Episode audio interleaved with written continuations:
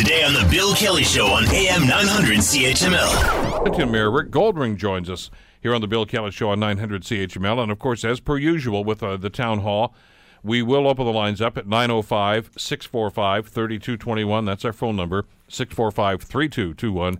Star 9900 on the uh, cell phone is toll free. Email bkelly at 900chml.com. And of course, on Twitter at CHML Bill Kelly. You have questions, you have comments for the mayor of the city of Burlington, Rick Goldring, uh, get them on now. And uh, we'll go to your phone calls too if you've got some calls and questions and comments for the Burlington Mayor Rick Goldring. Uh, we'll do that in a few minutes. Uh, first of all, Happy New Year. I haven't seen you for a Bill, while. How happy you been? New Year to you too. It's great We- to be back. We were, uh, our, Rebecca and I were in the, your fair city last night, and I guess we were actually just a couple of blocks away from each other, as it turned out. We were uh, over by uh, Mapleview Mall uh, neighborhood generally, and I went to one of their fine restaurants there and visited some friends last night. You were busy at a, te- uh, uh, as, as mayors are, at a, at a community meeting just a few blocks away from there. Yeah, we were at Aldershot Arena last night in the community room, uh, and uh, we were hosting a meeting of the Mayor's Millennial Advisory Committee. And uh, we had uh, Councillor Rick Craven actually talking about all the work that's happened in Aldershot over the last uh, 15 or 20 years and how the transformation of that whole Plains Road corridor has been quite significant. We What do you still, thi- what do you we still have ways that? to go, but we, I, I'm thoroughly impressed at the progress that we've made in Aldershot along Plains Road over the last number of years or decade and a half or so. And in large part, it's uh, the result of the hard work of the councillor Rick Craven, uh, but there are some hardworking citizens uh, in that particular part of Burlington that have worked very hard to come up with the Plains Road Village vision. And then, of course, there's the Aldershot uh, Business Improvement Association.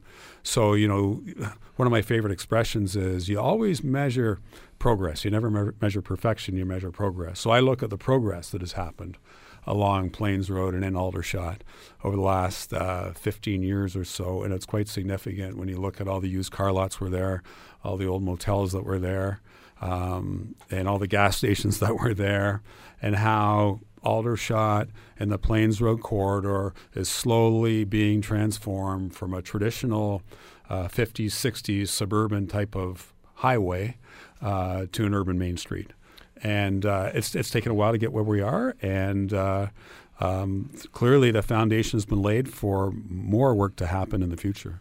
I, I like it. I mean, we used to spend a lot of time there when we were kids. Our folks would take us out there uh, to various things. The, the grocery store, which was a bingo hall at one time, but we used to go all the way up at King Road, and there was uh, Waldorf Orchards was there. We used to get our apples up there because you, you tend to forget that. Just- uh, Really, just on the other side of the Queen Elizabeth Way back in those days, if you went on King Road, it was all agricultural. I mean, there was not, not a whole lot of growth that was going on there. So we used to go out there and, and do that sort of thing. And uh, of course, there was the old Canadian Tire store there, and so many other uh, places along Plains Road, but it, it's been transformative. I, I, I like the residential aspect to it.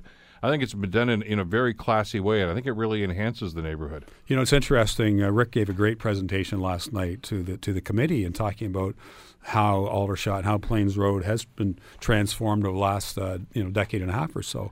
And he talked about the Aldershot Library, the, the, the relocation of the Aldershot Library in the bottom of seniors housing. Uh, the Halton region has some seniors housing there in that particular building, and how it was a six-story building, and how it was a, one of the first six-story buildings in Aldershot, and how the room was packed. Uh, of people very upset about the thought. I was going to ask you, how did having that go? six stories. Because anytime there are height restrictions like that, because it's like this in Ancaster, uh, and and the, you know this is done back when they were towns, and Aldershot was just a, a small little area of Burlington at those times.